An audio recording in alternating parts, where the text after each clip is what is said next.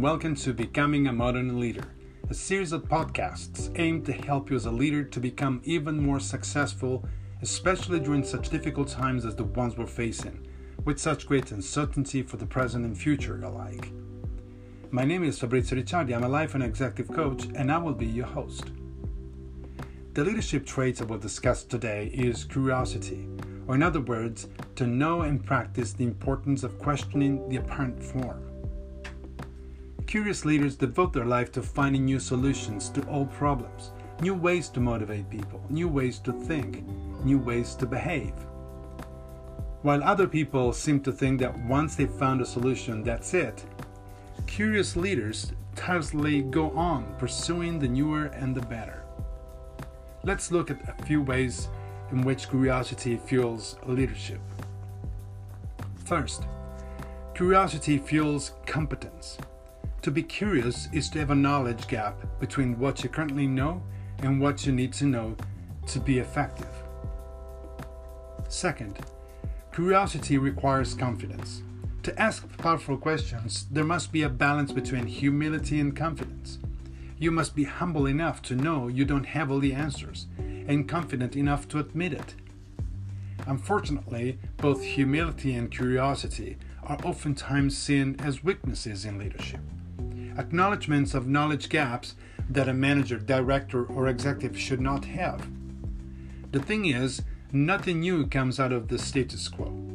There is no innovation, no awareness, no problem solving, no value creation, and no adaptability without asking the questions that incite further exploration.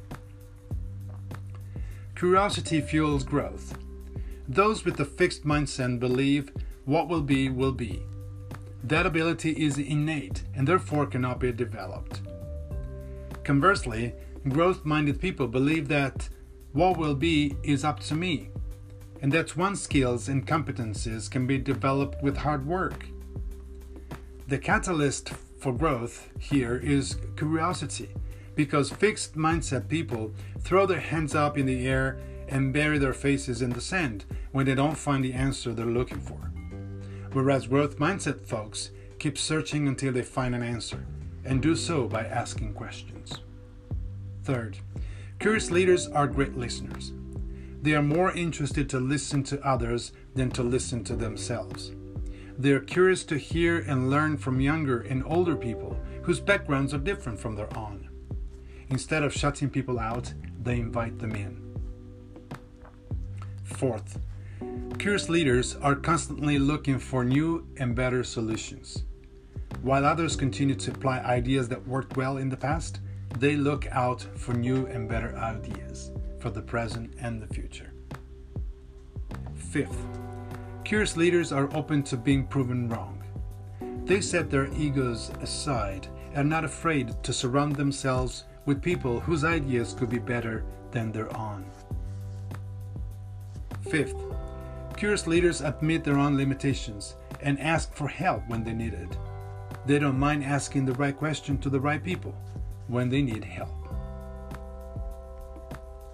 Well, it's all for this episode.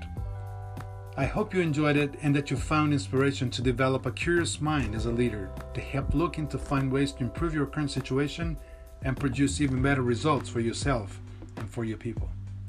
Thank you for listening.